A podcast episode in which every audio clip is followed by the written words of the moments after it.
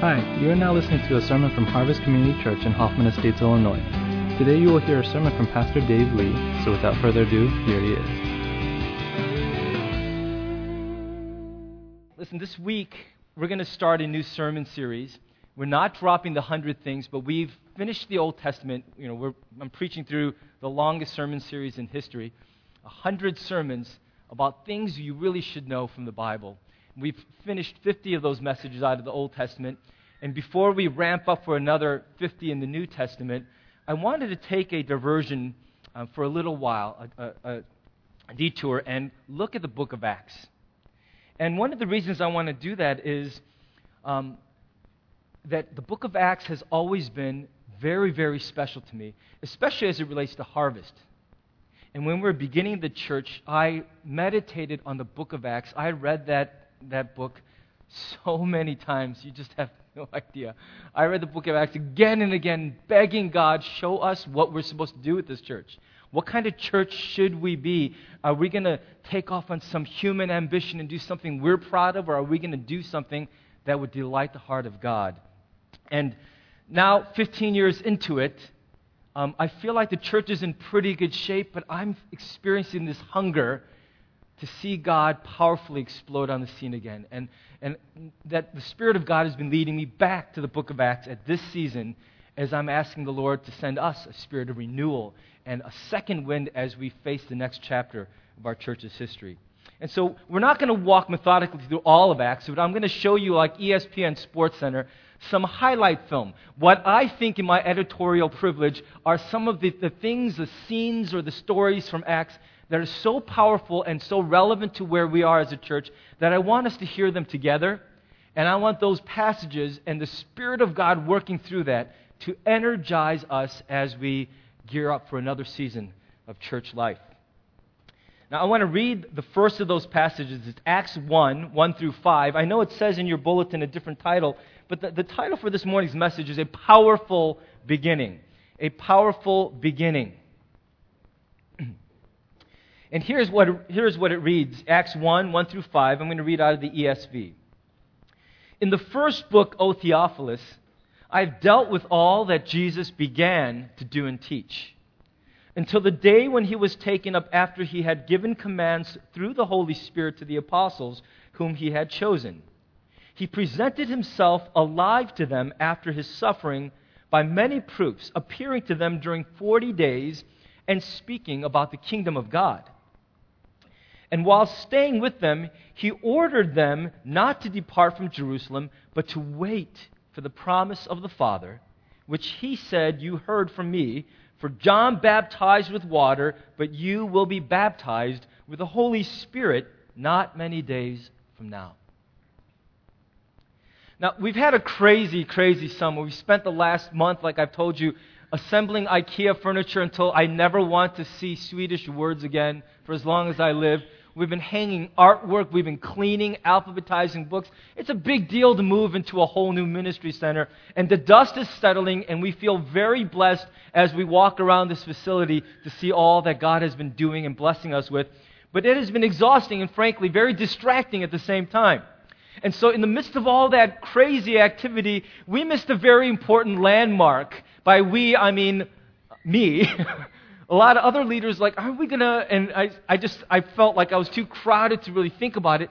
But we've been in this building now for just over a year.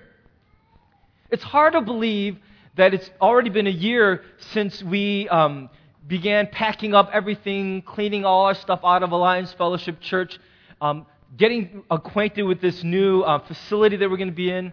Do you remember how exciting it was, how new this whole place was? Do you remember that day that we met? I think it was June 26th or something, June 20th or 26th. We met here in the back right there by the loading dock, and these guys pulled up the shiny new trailer, and you guys got to you know, see our brand new Ram 2500 Hemi pickup truck. And so many people, we had like 60 people out that day getting trained for how to use all this stuff. These guys showed us, and they remember they said, before too long, you're going to be able to set up this place in 30 to 45 minutes and we're like, whatever. And we're doing it week after week, and it's just amazing to me. All these people paying attention, trying to figure out how to do this. Do you remember we were in the auditorium and how many people we had trying to set up that screen for the first time. I, I'm amazed and so encouraged to see week after week that when I arrive by 9 a.m., everything is magically set up. But it's not magic, is it? It's people coming out here devoting themselves to Jesus Christ. And when I see this place set up week after week, I see the worthiness and the beauty of Jesus Christ because I know that that's what you see. That's what keeps all the volunteers going. Even something as simple as a restroom sign, do you know those things don't just drop from the ceiling? Somebody hangs them every single week. All these different areas of our church's life are, are done by hand, and it's been so exciting. And do you remember the energy, the buzz that was in the air that first couple weeks? And how new it all was. And I felt like God was getting ready to do something amazing at our church. And I think the last year we have seen God do some pretty cool things at Harvest. And I feel gripped by this that, that it's just the beginning, that we've only begun to see what God wants to do in and through our church. And don't get me the wrong way. I'm not saying exploding in large numbers and, and doing everything bigger and better, but I mean lives really being changed. People who are walking about in lostness and anonymity, and God's going to find them and reach them to the people of this church.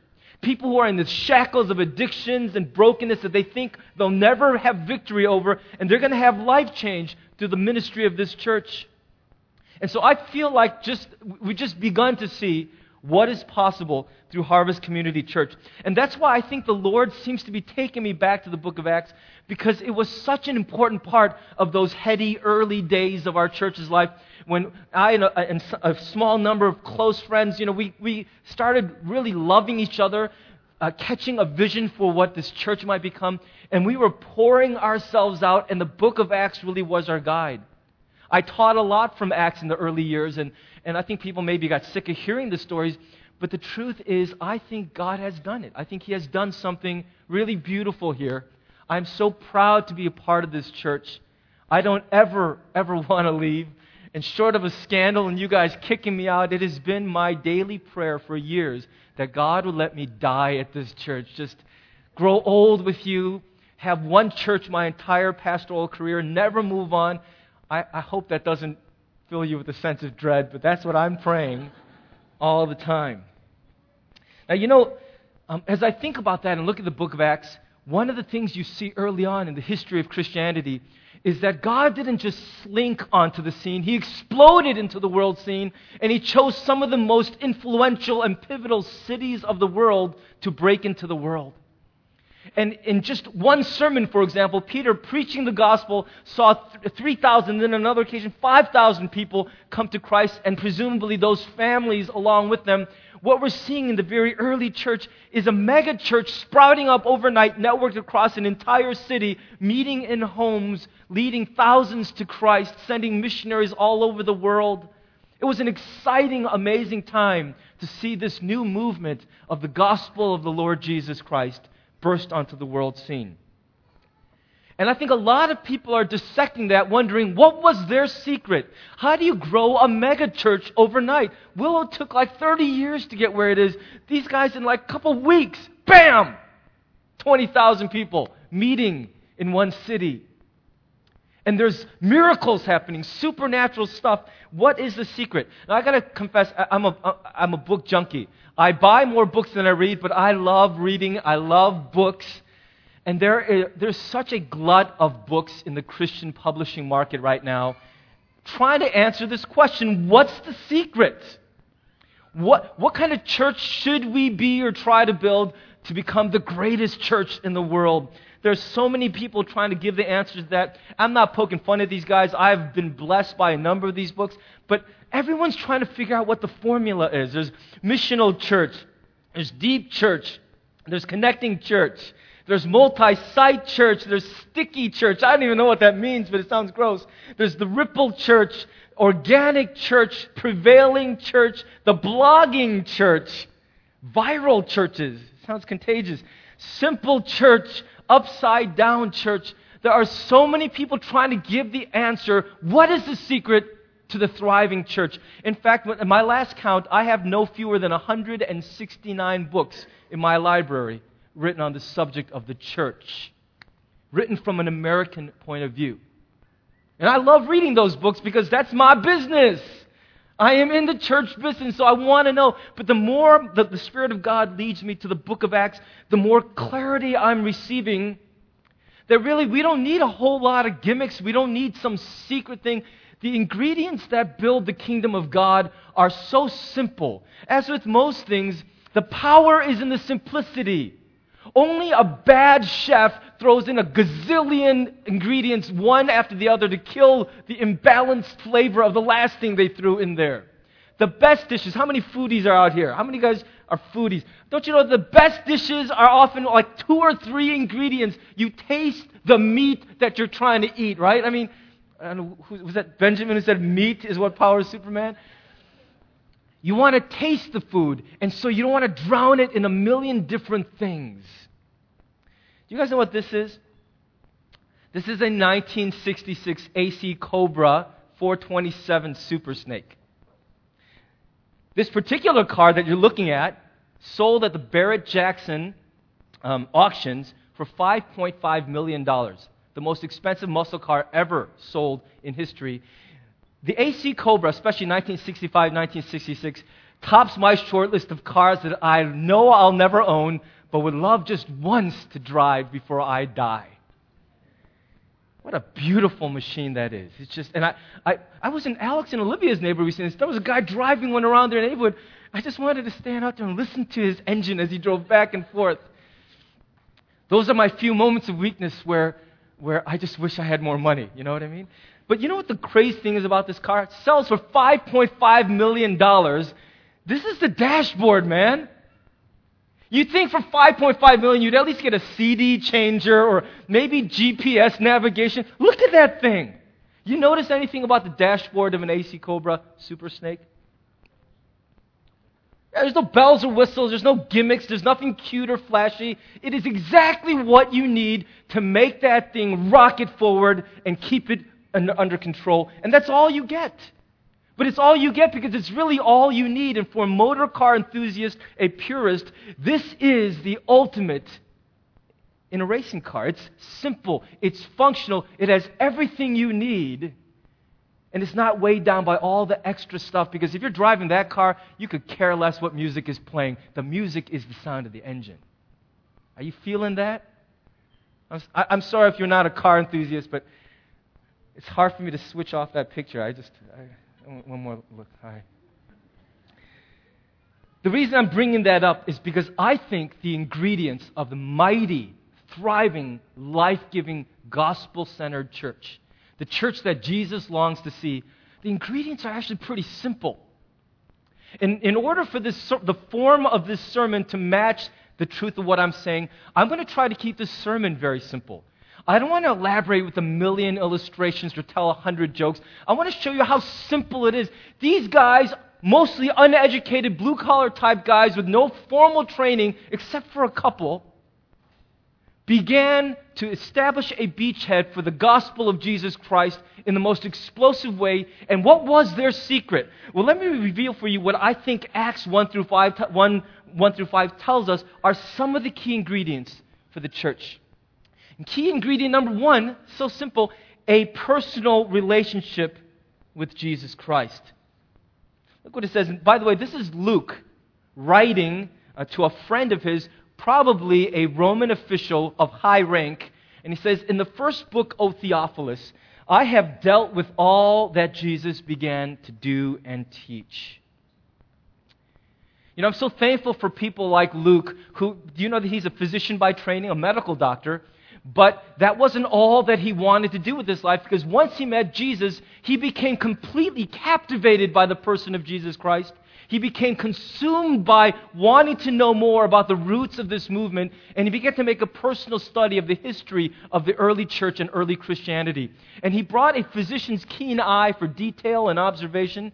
I mean, I think doctors really know how to look at a thing and see that every detail might tell you something. And so he recorded it all, and he wrote two volumes. The first was the Gospel of Luke, which by far is the longest gospel, the, the, the most voluminous work there, telling the story of Jesus' earthly life and ministry.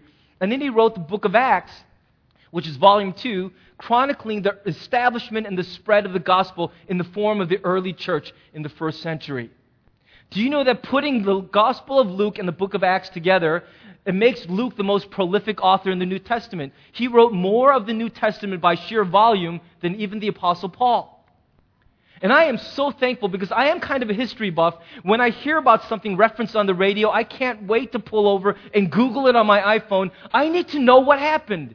And it would make me completely bonkers if we got all this history and tradition, but no one wrote down what actually happened.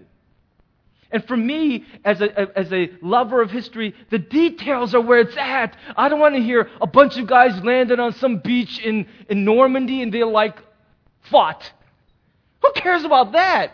I want to know how many, where do they come from? The, the details of a history enrich our love of and appreciation for how the greatest things in life and in faith are anchored in real life, in meat and bone, brick and mortar, flesh. This is a real faith that happened in real space and time, and I'm so thankful for Luke. And what he's pointing back to is the first book, the Gospel of Luke, traces out the time when Jesus, in his earthly life and ministry, for a period of three years, invested very heavily in a small group of men and women. He poured his life into them. And it says this is all that he began to teach and do. Meaning that, that whether it was through his verbal teaching or whether it was through the example he set with his perfect and sinless, spotless life, Jesus, in those three powerful, magical years, poured everything good in himself into the lives of these people. And by doing life together with them, walking in relationship with them, he transferred to them something absolutely critical to Christian ministry. What he was trying to say, what Luke is saying is in the first book, you get why we care about any of this. I'm chronicling the history of the church here, but you need to know why the church exists. It exists because people met Jesus and walked with him. This Jesus we know we didn't learn about in textbooks or through lectures.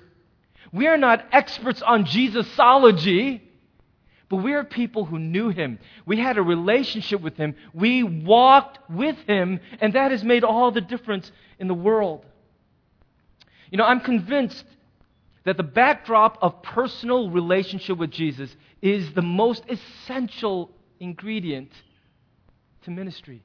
Because if you don't know Him, then you lose the core motivation for everything that follows. And we talked about it last Sunday, didn't we? That in Jesus Christ, everything else is held together. The church will never be built by people who love building things. It won't. Now, I know there are people out there who are really good at building stuff. They can put together events like the Summer Olympics. It boggles my mind to think about what the, the project management grid looks like. I mean, think about the punch list on the Summer Olympics, how crazy that's got to be. But you know what? People who are good at building stuff don't build the church. I think God can redeem that, use that in a powerful way, but ultimately, the people who build the kingdom of God with Him are the friends of Jesus who know Him because they've walked with Him. Skills are wonderful. God uses them all the time, and I'm so thankful for the incredible skill set I see represented at Harvest. But Jesus always uses His friends to build His church. That's just the way it works. And that's why we sometimes mistakenly presume that a person with great gifts is going to be the greatest asset to the church. This guy runs a corporation. We got to get him. And once he's here, we got to make him a leader because then for sure he'll help us get, what's the famous word? Get to the next level. What does the next level even mean?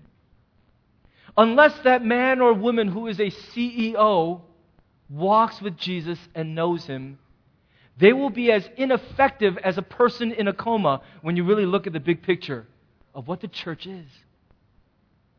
We must not make much of our talents. We must make much of the fact that our names are written in the Lamb's book of life and that we knew him and he knew us.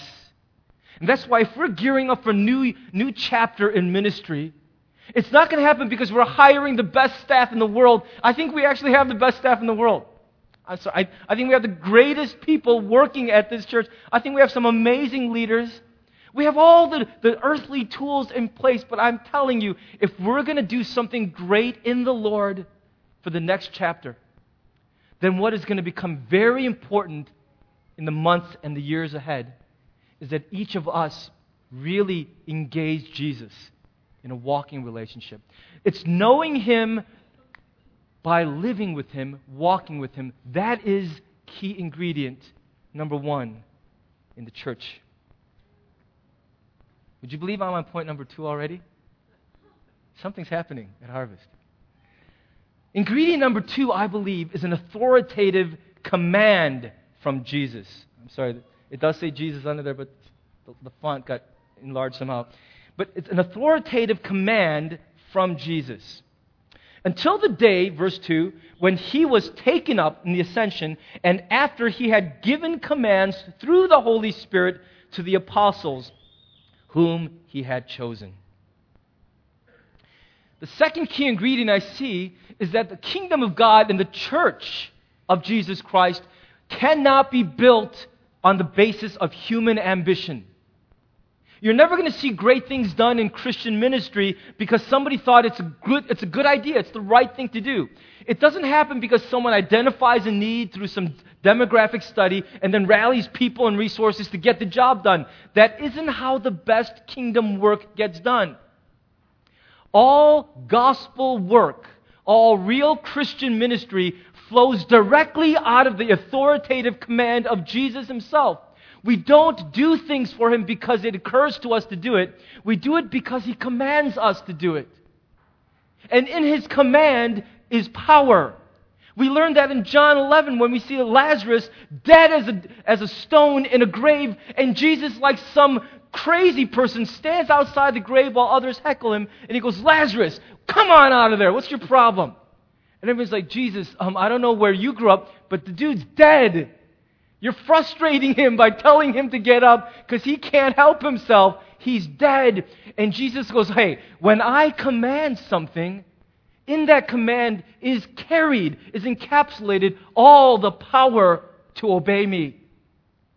And so when he says, Get up, Lazarus, by the virtue of that command itself, conquers death and stands. You know, it's good to do some demographic study. We've certainly done it. Thank you.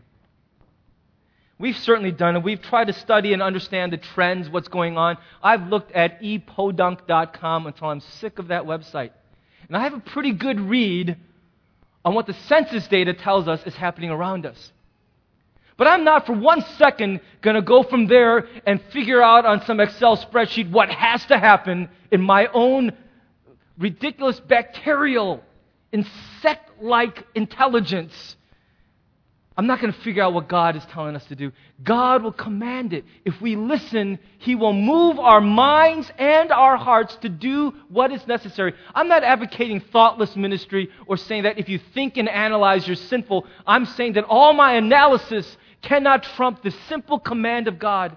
And if what we're doing doesn't flow out of this idea that God has spoken, we have heard him, and though it sounds crazy what he just said, if he told us, then we must attempt it in obedience because he will help us get there. Now, that applies to us as a church, but it also applies to us as individuals. Is there some component in your life that says that I'm doing the things I'm doing not because I agree to do them, because I value them, because I'm working out my character, but because Jesus commanded me to do this. Is the life I'm living today and experiencing, is the life I've built all around me?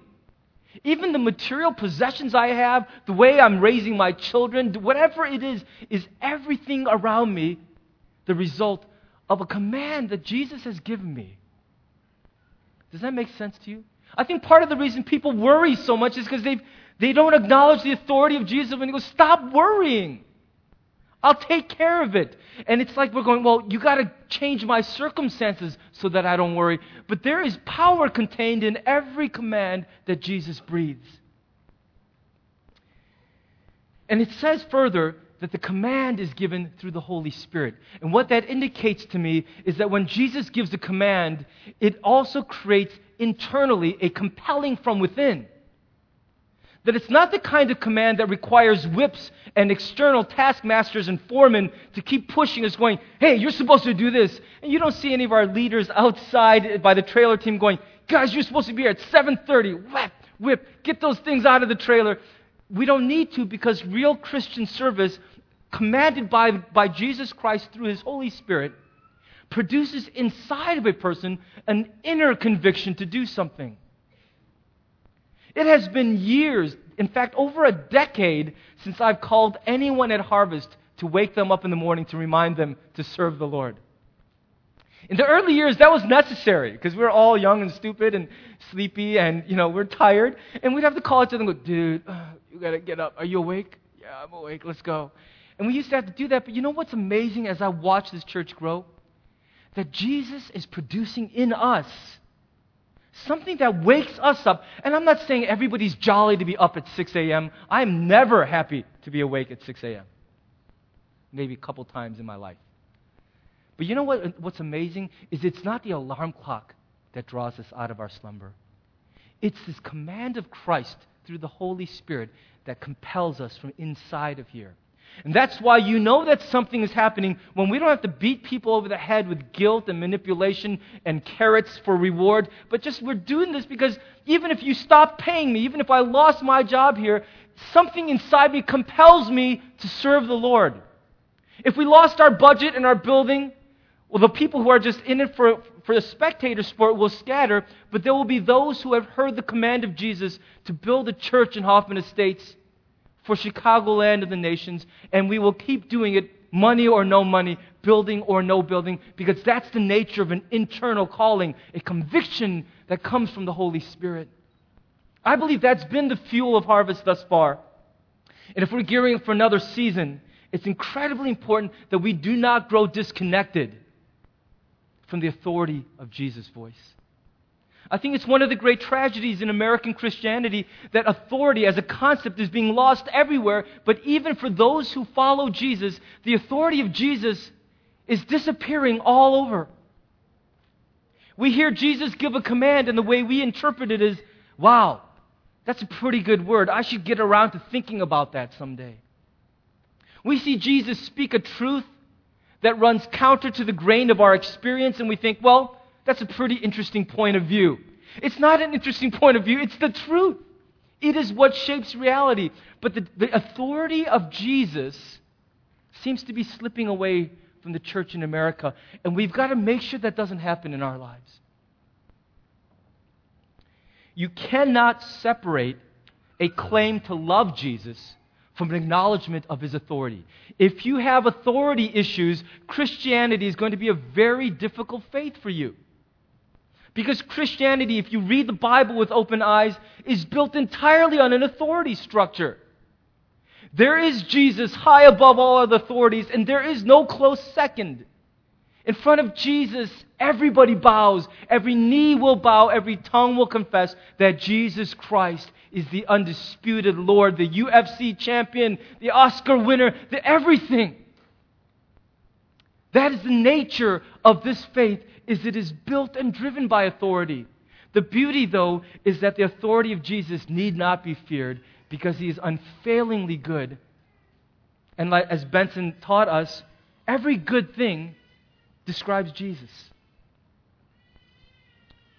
Listen to what Jesus said in his own words Those who obey my commandments are the ones who love me. I think America is filled with people who make verbal claims to love Jesus, but by our lives we betray that claim. And what Jesus said is to know me and to love me is also to walk in obedience to my authority. Because if you do it, I will make your life flourish. I will bring the joy and the fruit of the Holy Spirit into your experience. But if you insist on sitting on the throne, I'm not even going to flirt with you anymore. I think that's the deal with Christianity. That's not a uh, happy, feel good point in my message. I'm glad it's the second one so we can finish on a high note, but it's really important that we as American Christians hear this. Jesus Christ must have all authority over our lives.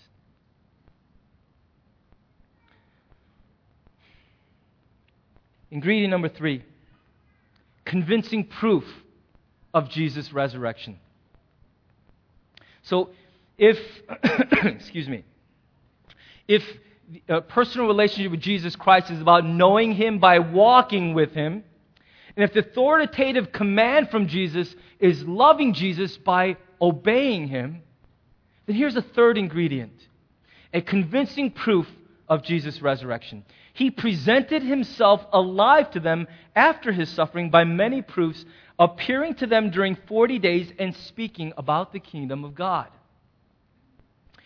Do you realize that when the resurrected Jesus walked out of a tomb, I mean, let me t- put it this way. You've watched The Passion of the Christ, right? And have, haven't I said several times from this pulpit, I can't watch it more than once. It's too horrifying. Imagine seeing the real thing, not by Mel Gibson's imagination, but watching the horror of real blood and to have walked with, touched Jesus, and then watch his body be shredded by those Roman whips, pierced by those nails. And think about the horror of what you just seen on Friday. And then imagine Sunday, people are starting to murmur. There's a rumor buzzing all over town. Dude, I don't know what I just saw, but I think I just saw Jesus. I swear it's either him or a dude that looks just like him walking around town. And his clothes are really clean. I don't know what detergent he uses, but he's glowing, man. And you know what the people thought? Listen to what the Bible itself says. Uh, I'm, I'm sorry. What happened to the slide I put in there? Let, let me, let me uh, read, it, read it for you, okay? In, in Luke chapter 24, verse 36 to 37. Actually, I don't even have it here on my notes. You don't have the other new slide, do you? Well, here's basically what it says. They were all standing around going, hey, some guys are reporting that Jesus is alive, and they're all discussing it when all of a sudden, right there in front of them, Jesus pops up and goes, hey, peace be with you. And what the Bible says in verse 37 is they were all frightened and very much afraid because they thought that they had seen a ghost. I love when the Bible speaks so plainly like that because that's what I would have said if I were there. What is this? Are we seeing a ghost? Now, how many of you, if you saw a person you just watched die appear in front of you, would be like, oh, you must have resurrected from the dead. This makes all the sense in the world. Come eat with us. How many of you would have the presence of mind? I would be like, whoa! You know, you, you'd be so scared. You don't know what to do. How do you process that? And that's exactly what was going on. These guys were freaked out, and the first conclusion that any sane person would make is our mind is playing tricks with us. We are so struck by grief that we have conjured up a vision of the one we love because we can't bear to be without him. It's like people who lose it. They snap, and after they lose a loved one, they sit, walk around all day long talking to them. Like they're really there. Not like, oh, if you're up in heaven watching, I'm talking, but like they're really right there. They can't let go. And some people, some scholars have conjectured that maybe that's what the whole resurrection appearance was, was just a bunch of wishful thinking by very, very sad people. But the historical record simply does not bear that up. There were there's a growing number of people who watched Jesus in his resurrected bodily form walk around with them. Thomas was probably not the only one who stuck his finger through the nail holes because he doubted. And what it says is Jesus is so wise, he knew that they would never be able to finish this work he'd given them if they thought that it was just something that was a figment of their imagination. See, it's important that Jesus be God and have power over death, or else we're giving up our lives for another dude, some Jewish blue collar carpenter in the, in the backwater town of Nazareth, man. That's all it would be. He was a great teacher. He's a really nice guy, but if he cannot rise from death, then he's just one of us, a slob just like one of us, according to Joan Osborne, right? That's all he'd be. And why would you give up your life and 10% of your hard earned cash in memory of some Jewish carpenter from Nazareth. Why would you do that? There's no way that the gospel could thrive and be sustained if the people thought it was just a figment of their imagination. And so Jesus dwelt with them.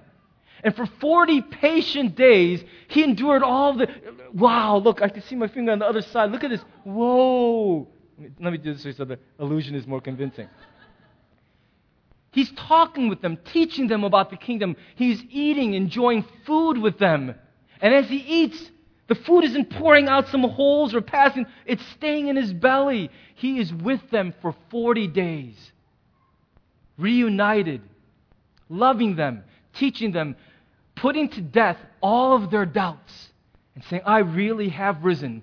This power which has carried me out of that grave, up from death, is a power available to you. It is the power by which you yourselves will pass from death to life. It is a power by which everything that imprisons you, you can be set free from. Human lives can be transformed. Attitudes can change. Addictions can be forgotten. All of this is possible because Jesus has real power and he demonstrated it. And if you are not convinced of this, you cannot fruitfully engage in gospel ministry. Because pretty soon, all of your motivations are false ones. You're doing this because you want to belong to a certain group of people. You're doing this because you want to feel like one of the good guys wearing the white hats. You, you do it because you want to leave a legacy or give some lessons to your children. Let's go to feed my starving uh, children so that my kids will know that they're not the only ones who have hard times. And do you realize you can't sustain gospel ministry on those shallow bases alone? You have to be convinced that there is real power in Jesus. Or else, how do you minister to a neighbor when that neighbor comes over and says, Hold me back. I'm about to go in there and just punch my husband in the face. I hate him. I never want to see him again. This marriage is over. I am so done.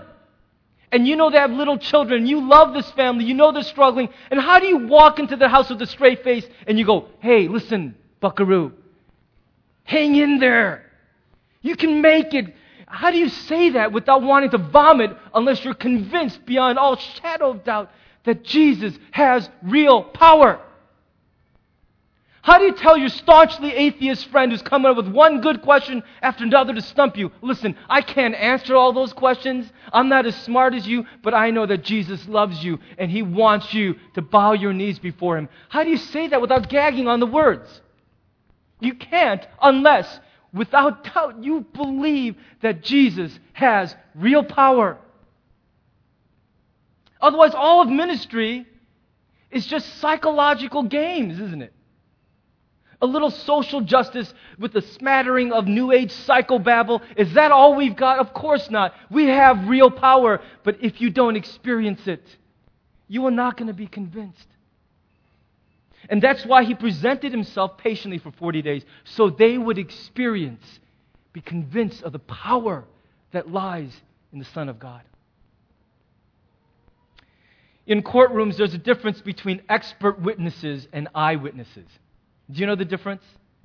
An expert witness is some guy with a pipe and elbow patches who went to Harvard and he goes, Well, I wasn't there at the scene of the crime, but I know very much about blood spatter patterns. And he goes and expounds on and on. He can give incredible, convincing evidences, even though he was nowhere near the events in question. A good expert witness, they say, could sway the entire direction of a trial. But that's not the kind of witness that Jesus is raising up. Everywhere that it speaks of witnessing, it's talking about eyewitnesses. What's an eyewitness? Some person who probably has very poor grammar, has uh, very uh, no, no technical expertise, no training in blood spatter, but they're like, I was there. I saw it. I saw it with my own eyes. This dude walked up, he just went bam like that. Another one, oh, and blood splattered. I don't know about all the, the fluid dynamics of blood, but I saw it. I was there. Your Honor, that dude hit that dude. Case closed. I saw it. I'm going to tell you right now, that's the kind of witness we're called to be. And I see such constipation in the spirits of the evangelical church when it comes to evangelism because we think that what we're called to do is have expert testimony, a flawless, airtight Ivy League argument that no one can poke holes in. That's not the effective witness that spreads the gospel. No one is going to be debated into a corner and go, Fine, you got me. Where's the baptismal? Let's go. Have you ever met someone who gave in like that because you argued them into a corner? The witness of those who spread the gospel is that we have seen him, and in my own life, the resurrection power has been delivering me again and again and again. I once was blind and now I see. I was lost and now I'm found. This is my testimony. My story of my eyewitness account of the power of Jesus in my life. This is the only witness that we're really called to bear. Leave it to the guys with education like me to try to wrestle for a little while with those guys. Oh, okay, I'll show you charts and grasp it. People are, are getting saved by the eyewitness testimony that I have seen real power. And He loves us. This is the gospel, and this is the only way that the gospel will spread in the world. And so let me just let you off the hook right now. No one's expecting you to have a memorized presentation, but everyone can tell the story of where we see Jesus beautifully displayed in power in our lives. I'll start winding down with this. This past weekend, we had the men's retreat. And I just, I'm going to tell you, God really met us there. There were so many great moments for me. I remember one hour just laying spread eagle on a dock, listening to the water flow under me, and just having an hour alone with God. That was awesome. But for me, the undisputed highlight of the weekend was at the end when Pastor Jared, wrapping up the retreat, invited the men to come and approach an open mic. Said, Look, if you want to tell us a story of how you see God showing up this weekend in your life, there's the mic. Just tell it. We don't have a real big open mic culture at Harvest, so I was like waiting, going, I, I think it's going to be about 60 minutes before the first guy goes, all right, all right. He's pretty good, you know. But one guy after another, in humility, nobody got up to preach or to persuade, but it was just telling the stories. And it was so inspiring because I realized, hearing all those things, that God is working mightily in lots of people. I know where He's working in my life, but to see Him working in others' lives increased my view of who He is, made me want to do even more to love Him, to serve Him, to be in league with Him, because this God is unbelievable. He's believable, but you know, He's unbelievable. And I think this is the power of ministry when people are eyewitnesses of the power of God at work in their lives. Let me give you, I love this quote by Peter. We did not follow cleverly invented stories when we told you about the power and coming of our Lord Jesus Christ, but we were eyewitnesses of his majesty. Isn't that powerful? Let me just review here for you. There are three key ingredients that build the gospel centered kingdom of God a personal relationship with Jesus, knowing him by walking with him an authoritative command from Jesus, not doing things because they make sense, but doing things because thus saith the Lord Jesus. Loving Jesus by accepting his authority. And finally, convincing proof of Jesus' resurrection. That believing Jesus by experiencing his power and telling the story, bearing witness to those things which we have witnessed ourselves, seen, heard, experienced in our own. Those are three indispensable ingredients. If this church is to flourish for the name of Jesus, these are important, indispensable foundations for us to lay on. But you know what? There is one more thing. You like that? But wait, there's more. There is a fourth ingredient. And we hear hints of it here. And while staying with them, he ordered them not to depart. And put your hearts to rest. I'm not going to preach that fourth ingredient. That's next Sunday. I'm just giving you a little preview. While staying with them, he ordered them not to depart from Jerusalem. In other words, don't do anything yet. Okay? All the ingredients are there, but don't start cooking. But wait for the promise of the Father. Preheat that oven, baby. Just, just wait. Don't rush to it. Which he said, You heard from me, for John baptized with water, but you will be baptized with the Holy Spirit not many days from now. And we're not going to handle rattlesnakes at our church. We're not going to require anyone to speak in tongues. But man, this is, this is where the power comes. When we're baptized by the Holy Spirit. And it's not just about arguments and intellect, but something we can't quite explain is flowing through the simple, crude gestures of obedience that we offer to God. And lives are changing and Jesus is exalted. That requires a baptism of the Holy Spirit.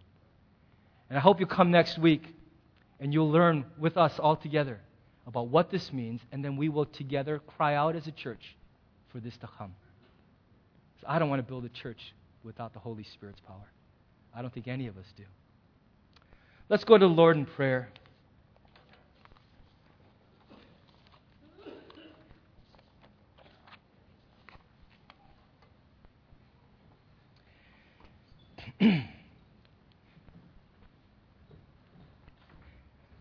So, a few things that have some very personal implications to each of us.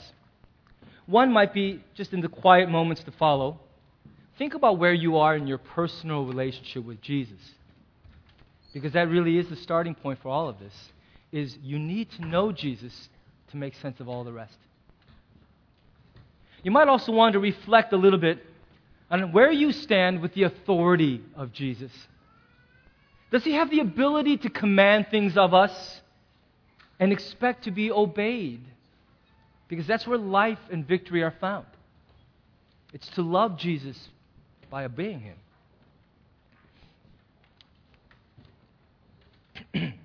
Excuse me.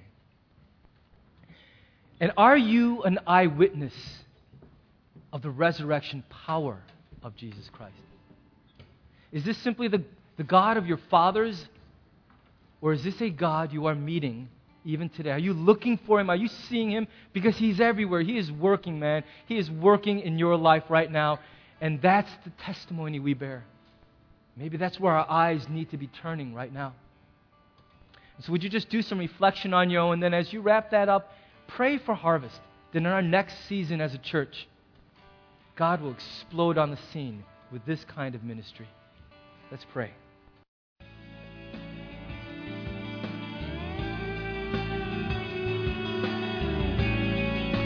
Thanks for listening to the sermon from Harvest Community Church. If you would like more information or have any questions or comments, check out our website at harvest-community.org. Thanks for listening.